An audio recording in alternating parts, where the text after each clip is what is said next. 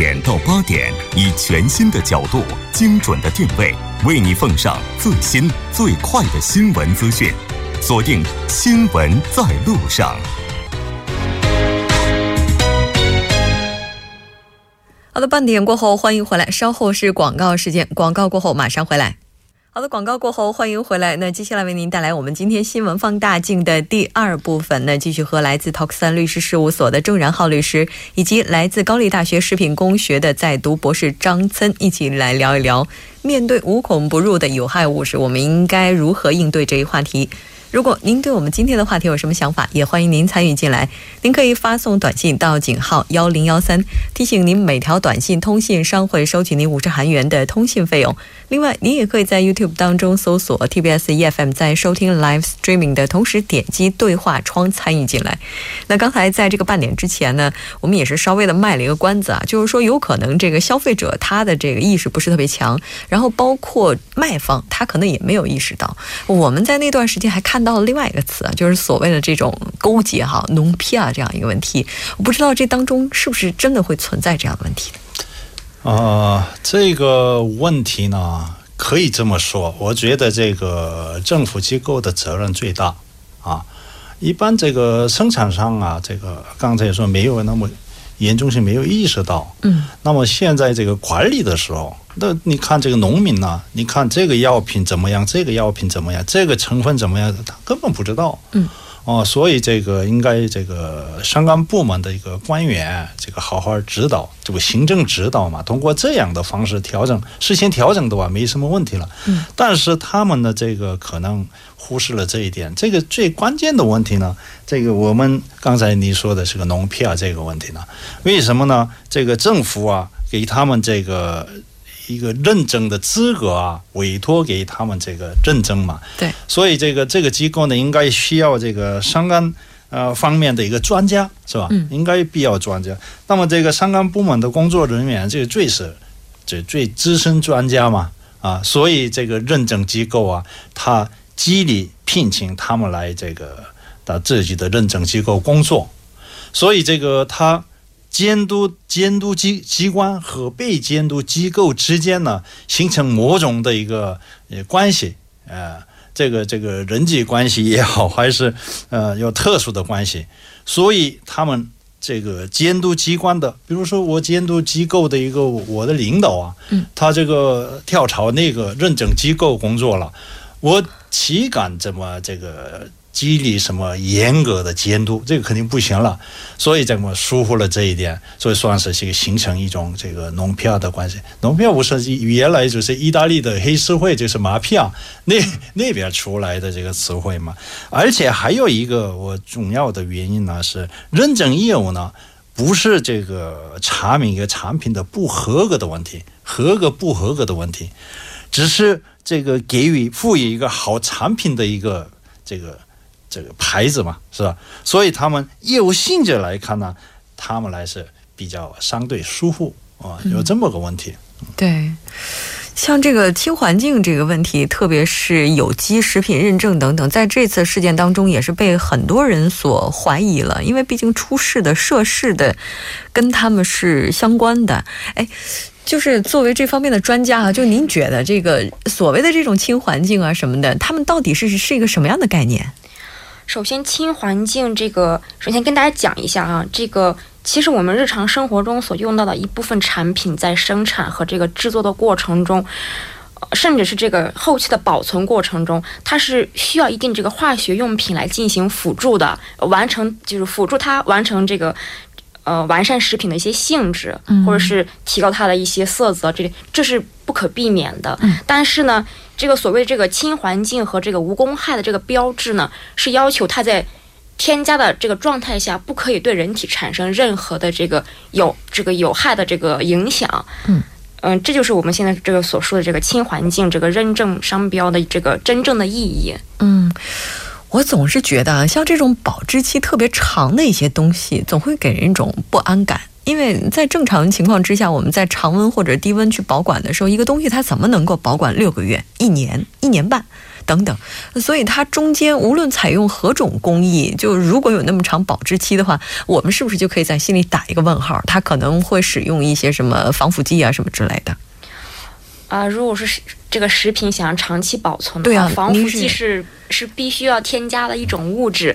当然了，这个这个六使用日期为六个月或者一年，这只能说是一个理想的标准。嗯，那如果说我们在开封后以后，可能这个真正的使用这个期间并并不是六个月或者一年，可能要缩短。包括我们在食用的过程中。如果说我们消费者啊不注意这个卫生，不注意这个这方面的管理，那很有可能它的时间还要再继续缩短啊。所以，那正常情况下，如果这个东西的保质期是六个月，我现在开封了，就是大概多长时间我应该把它消灭完？啊，这个肯定是要根据是这个产品不同啊来定论，尽快。我聊着聊着，突然对我们家的冰箱充满了不安感，需要检查一下，会有这种感觉。那其实韩国像食品安全这个管理方面哈，他们应该是有一些相关的法律法规来进行规定的吧？嗯，对，现在因为韩国这个相关方面的规定比较俱全完善了。但是关键是这个呢，这个规定不是规定上的问题了，嗯，而是这个执法人员的执法不严，嗯，呃，由这么个来造成的。嗯，执法不严，就是我们是有法可依的，是。啊，所以说未来的话，可能违法必究这个问题是我们需要去做的。那针对韩国现在频发的这种产品的有害化学物质事件呢，韩国的这个康仓一博也曾经发表过一篇文章啊，就是说有害物质管理法它没有明确安全管理标准，是导致这一系列事故的原因。那不知道您是怎么看待的？那我看了这篇报道啊，但是这个有点看法有点不一样。我们韩国这个有害化学物质管理法，呃，里面就详细规定是，呃，化学物质的制造人、进口人，也事先这应该确认这化学物品或者制造成分之后啊，主动向环境部长官申报。嗯。那么环境部长官呢，就拿到这收到这个申报之后，对其相关物质的有害性进行审查。嗯啊，如果他判断这个进一步对该物质进行危险性评估的时候，也是进行评估。所以有这个整个流程啊，就是有详细规定。呃，关键是这个立法技术上的问题了。呃，法律规定这个食品的这个各种各样的成分太多。嗯。还有现在我们不使用的成分，明天可能使用啊。今天使用的成分，明天不使用。所以在这样的成分的项目、检测项目啊，这个在法律规定上不能进行这个规定。所以这个这个法律呢，以后这个我们总统令，还有下边的是部令，这个行政规章来规定。我这个呢，行政规章呢。这个比较容易这个修改，嗯啊，所以这样的。如果那个法律的话，不可能修改，已经你过了这个呃没有使用的东西，也是还是有检查项目这样的，是效率越来越低嘛啊，所以这个这样的看法呢，有些就不一样。但是这个现在刚才说的这个呃关键问题呢，呃，现在一直以来我们使用的东西呢，在这这个研发新的制品的时候、商品的时候。或者制造商还是进一步研究以前的这样的不是新鲜事啊，我再进一步什么改进，所以它利用新的一个化学或者是有害物质来造成的就比较多。嗯。这个我第一次听这句话，就是立法也是个技术活儿。这可能对于专家来讲，很多东西它都是有一些我们可以去抠的点的。像这个食品安全方面，应该也是一样的，因为它是一个不断变化的东西，我们没有办法去与时俱进的对它进行立法，但是有一些规定可以对它进行弹性的调整。那前一段时间，其实，呃，除了这些禽类之外，就是鸡，我我觉得最近一段时间，韩国这鸡和鸡蛋哈都是灾难不断的感觉。那欧洲也。是爆出来，像这个香肠、火腿啊这些肉加工品携带了这种一型肝炎病毒。那这个东西的话，其实在韩国的话，好像也是有进口的。嗯，对。哦，它对人体这个危害到底有多大呢？啊，首先我先说一下这个最可能会导致的最严重的后果哈。啊，就不仅仅是一型肝炎了。对，可能导致最严重的后果是死亡，是致死。首先，目前来说这个。病毒性肝炎它包括六种类型，是 A、B、C、D、E 和 J。其中呢，这个 A 和 E 性这个这个肝炎呢，是主要通过口腔传染的。也就是说，一现在为止呢，这个 E 性肝炎几乎都是发生在这个饮水和这个食物受到污染的这个状况下。呃，它的这个如果说这个异性肝炎一旦出现症状的话，它的表现基本上是为表现为这个急性肝炎症状，然后程度呢可能会从轻微到猛暴型。猛暴，这个猛暴这个词用的是不是相当就是冲击？对，相当冲击的一个词。怎么猛啊？呃，先说一下它不猛的这个状态哈。好，这个轻微的状态下，它表现出来这个典型的症状可能就是啊什么肝肿大呀。发烧呀，食欲不振呐，或者是恶心呕吐这些这些小的问题啊啊，当然这这还是不能 算是小的问题了。如果我们往严重上说的话，它可能会导致这个肝脑综合症、出血综合症，啊，这个肝肾综合症，或者是引起一些糖的代谢紊乱，并且呢，这个异性肝炎它的致死率是可以达到百分之四的，这其实已经算是一个非常高的致死率了。啊，并且这个这个异性肝炎中，这个猛暴性这个异性肝炎是最具有杀伤力的。也就是说，现在这个所有的这个致死病例，全部都是由这个猛暴性这个肝炎所引起的。它在感染大概多长时间之后，就可能会出现这种症状，并且就是可能会导致死亡呢？啊，它这其实不是说我吃了之后感染这个病毒，一下子我就 就上天，或者它不是这样的感觉，它可能是要一个循序渐进的一个过程，或者它可能会带一些呃所谓的这这种呃并发症，这个并发症可能是这个任何疾病中最。这个最危险的一个部分哦，那这个我这个跟我们吃多少没关系吧？只要是吃了携带病毒的火腿肠的话，可能都会染上。对对，并不是说你要吃完一整根或者怎么样才会染上哈。嗯，对对。反正那这个还是非常可怕的。像这种猪肉类食品的话，其实它的加工食品还是比较多的，而且韩国人食用的其实也比较多。像这种 ham，就是我们平常说的这种火腿啊什么的，还是挺多的。那它的安全隐患。现在是不是也可以在我们心里去打一个问号呢？嗯，我觉得主持人说的很对，可以对每一每一件这个猪肉产品打一个问号。但是呢，大家不要对这个猪肉产品产生这个所谓的恐惧。快中秋了，最近一段时间呢，没有最近一段时间的话，我相信大家可能在送礼物的时候也会送类似的一些东西哈。那也就是我们在去购买的时候，当然需要去买那些这个有认证的，能买吗？我突然说完了，我觉得现在的认证还是要相信哈。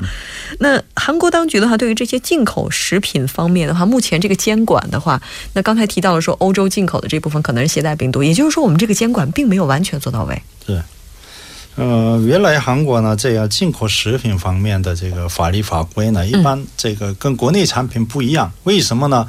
我针对这个进口食品来规定的话。应该算是一个贸易壁垒的性质，呃，所以这个我们 WTO 的体制下就不可能这样了。所以我们以前韩国没有专门针对这个外国进口食品方面的法律法规，但是我们韩国这个现在这个市场上进口的食品太多，越来越多嘛，所以这个我们不得不专门这个修订这样的呃韩国什么呃进口食品安全管理特别法。啊，这个是去年制定了，啊，这样的话，应该这个食品安全呃，食品医药品安全处来这个商贸方面的业务来处理管理这样的，嗯。其实，在中国的话，好像对于这些进口食品的话，是有专门的一些检查的。我们曾经也看到过，就有一些报道，就是说检测出来进口的奶粉当中含有什么样的一些病毒什么之类的。其实，对于这些进口食品的监管的话，当然太紧的话可能会有壁垒之嫌，但是太松的话，似乎也是对国民健康的一种不负责任的表现。嗯，那么其实除了这些食品安全之外啊，在前一段时间还爆出来另外两起事件，一起呢是这个卫生巾事件，还有一起呢是那个瑜伽垫子。对，啊，这两个都是被检测出来是有这种有害物质的。那这个卫生巾上发现的这种这种有毒物质，我觉得这个消息一爆出来之后，几乎上全韩的育龄女性应该都是肝颤了一下吧，在心里的话，心一下子被揪了一下的感觉。而且据说这个物质它的毒性所造成的影响是非常大的。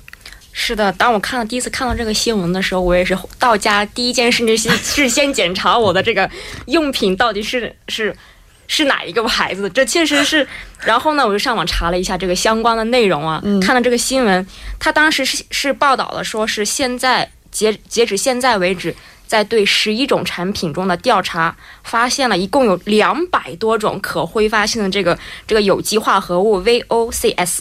我我一开始以为我可能看错了，我以为是二十多种。其实对于这个每天接触这些化学试剂的这个这个我来讲，二十多种已经算是多的了。没有想到这是两百多种，可以说是一个非常惊人的数字了。其中呢，它包括了一些毒性的化学物质，嗯，再就是包括了一些对皮肤有刺激或者是有有损害的这个成分，包括苯、丁苯工具物、甲苯、菌三甲苯等，这些都是具有强。强的这个挥发性的，我想主持人吴真应该很了解，这个女性在使用这个卫生用品的时候，可以是一可以说它是一个相对密就是封闭的一个环境下嘛。那也就是说，在这个有限的空间中，这个有害的物有害物质的这个挥发性很容易达到一个很高的浓度，嗯，也就会造成对女性这种生理上的这种。对，其实其实其实这个消息爆出来之后，我就专门查了一下，我发现哈，就是在韩国排名前几的，就是非常畅销的那些品牌，基本上没有套掉的。而且在之前的话，我觉得可能很多人也会有这种感觉，觉得我们买贵的，是不是可能就会安全一些？就是它可能质量会好一些。但是后来就发现哈，这个贵的其实也 没那么安全。哎，我在想，张森，就是作为您是学化学专业的，会不会在家里面，然后也对一些产品进行化学成分的分析，测一测它的？的毒会吗？哎，这个其实很好的想法哈，对吧？但是因为 以后的话，我觉得您可以测一测。我们的生活是现在到处都是隐患的感觉。那不管这起事件未来的话会怎么处理，因为据说好像还还没有完全的定案。对，现在这个危害性也是还没有什么这个。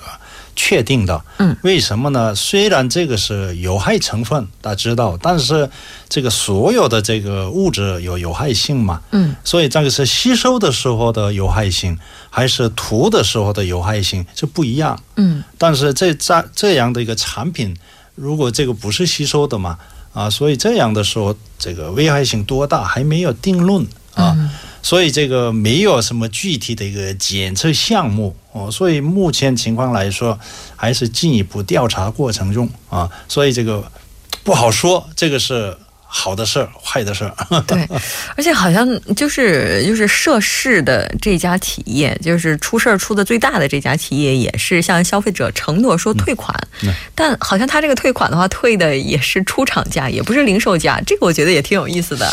呃，这个呢，这个我理解啊，这个厂商的一个态度，但是目前这个对有害性产品只是提出疑惑的阶段啊，还没有确定下来了。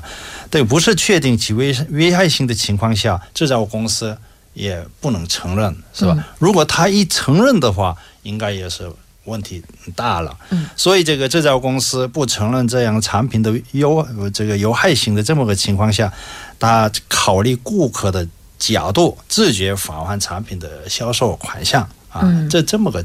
阶段嘛，那么以后通过调查查明产品的什么危害性的话，应该对制造公司还是供应商这追究民事，有的时候是刑事责任，还有行政机关也可采取行政制裁。啊，只是目前这个消费者的消费者呢，以后消费者向制造公司追究法律责任也可以，但是这个难度也不少。以前的所有的案例都是这样的。啊，这样的这个案件呢，呃，有的时候不了了之，没什么可大的事情。就这次但是有的案件，这么加湿器这个案件呢，很严重哦。有这么个情况。对，还有那个瑜伽垫子这个消息出来之后，我觉得也是让人觉得挺可怕的，因为 我本人可能已经用过很多张瑜伽垫子，当然我在买的时候的话，这个出于心理作用哈，可能会买那个最贵的。虽然说我没我没发现我买的那款是涉事的那个。那个公司生产的，但是还是特别的不安，所以从那个消息爆出来之后的话，在做瑜伽的时候就不用垫子了，直接在地板上。我觉得这个消费者的心理也是非常有趣的，他可能会有这种一朝被蛇咬，十年怕草绳的感觉。那你说消费者都已都已经变成这样了，我们以后还怎么消费呢？我觉得这个这个话题可能也是到了最后，很多朋友都非常想要去知道的，就是咱们应该怎么样才能够更安全呢？呃，这个世上安全的是绝对没有 啊！我们现在我们生活的，你你看，就是我们开车，嗯，啊，也是这个空气污染很严重。我喝的水，我们天天喝的水不是自来水啊，加进好多这个化学成分啊。还有我们穿的衣服也是一样的啊，所有我们。这个周边的所有的东西都由这个化学物品来这个组成的，所以就不可逃逃逃掉这样的危害性当中。但是我们这个，我就建议消费者一定要谨慎。这个什么呢？现在一个好多消费者呢，这个盲目的追求这个新鲜的，嗯，是吧？还有什么方便的，还是说是物美价廉这样的？这个我觉得这个不对了。啊，这个以前，这个真的能存在这样的东西吗？没有危害性的东西吗？有没有这个呃这样的刚才说的这样新鲜啊、方便啊、物美价廉的这个东西，能否取得这个没有特别代价的吗？可能没有了吧。是，所以我们这个消费者一定要这个谨慎啊。然后生产商也是这样的，生产商也是。这所有的问题呢，它也是提高利润嘛，啊，这是利润的极大化，这个所以这做这样的事情，所以这个利润也可以，呃，但是 但是一定要，他也是我们这个我们社会的这个一个组成人员嘛，呃，所以这个他。呃，应该考虑其他问题了。对，刚才这个我们的郑律师提到的是，像消费者应该怎么样，生产商是怎么样，还有一个就是人民的守护者——政府。其实政府的话也应该要进一步的加强监管，像这种我们所谓提到的这些勾结也好，所所谓的这些认证程序不透明也好，或者是说疏忽也好，都希望它以后不要再出现在我们这个生活当中，也不要再一次在媒体上，然后成为大家关注的焦点。好的，非常感谢今天两位嘉宾做客直播间，给我们带来这一期讨论。我们下期再见。再见。谢谢。再见。那稍后我们来关注一下这一时段的路况、交通以及天气信息。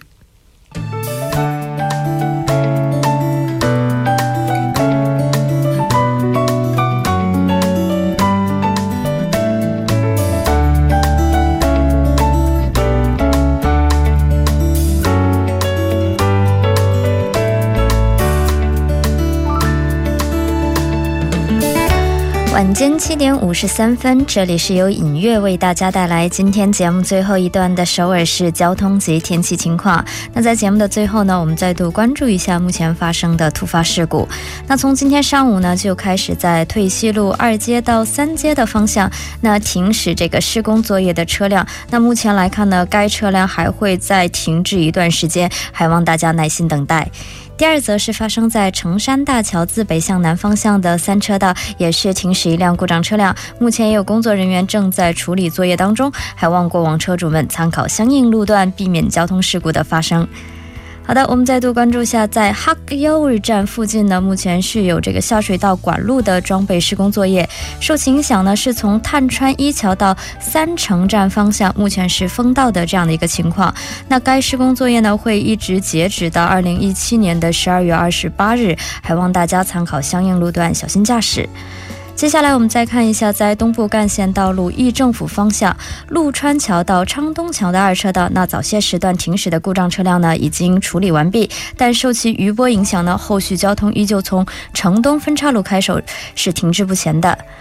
好的，我们继续播报一则交通临时管制的通告。在北部干线道路九里方向岳林分岔口到木洞交叉路方向呢，是有道路的装备工程。那受其影响的，两个车道将依次进行交通管制。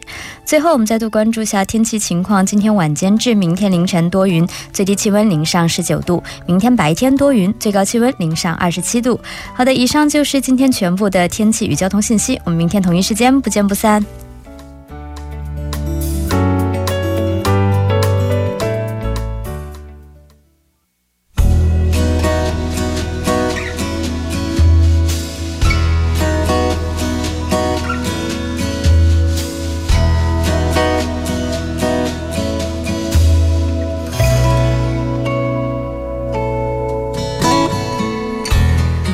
这里我们今天晚上两小时的节目就是这些了。稍后依然为您带来我们今天的结束新闻。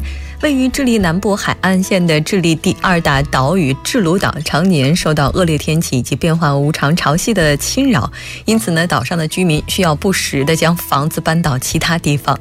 那搬房子的时候需要大家共同努力，所以邻里之间会互相帮忙，那动用各种方式来帮助别人搬家。有时候房子可能需要从海海上穿过，那这个时候人们就需要将漂浮工具绑在房子的底部。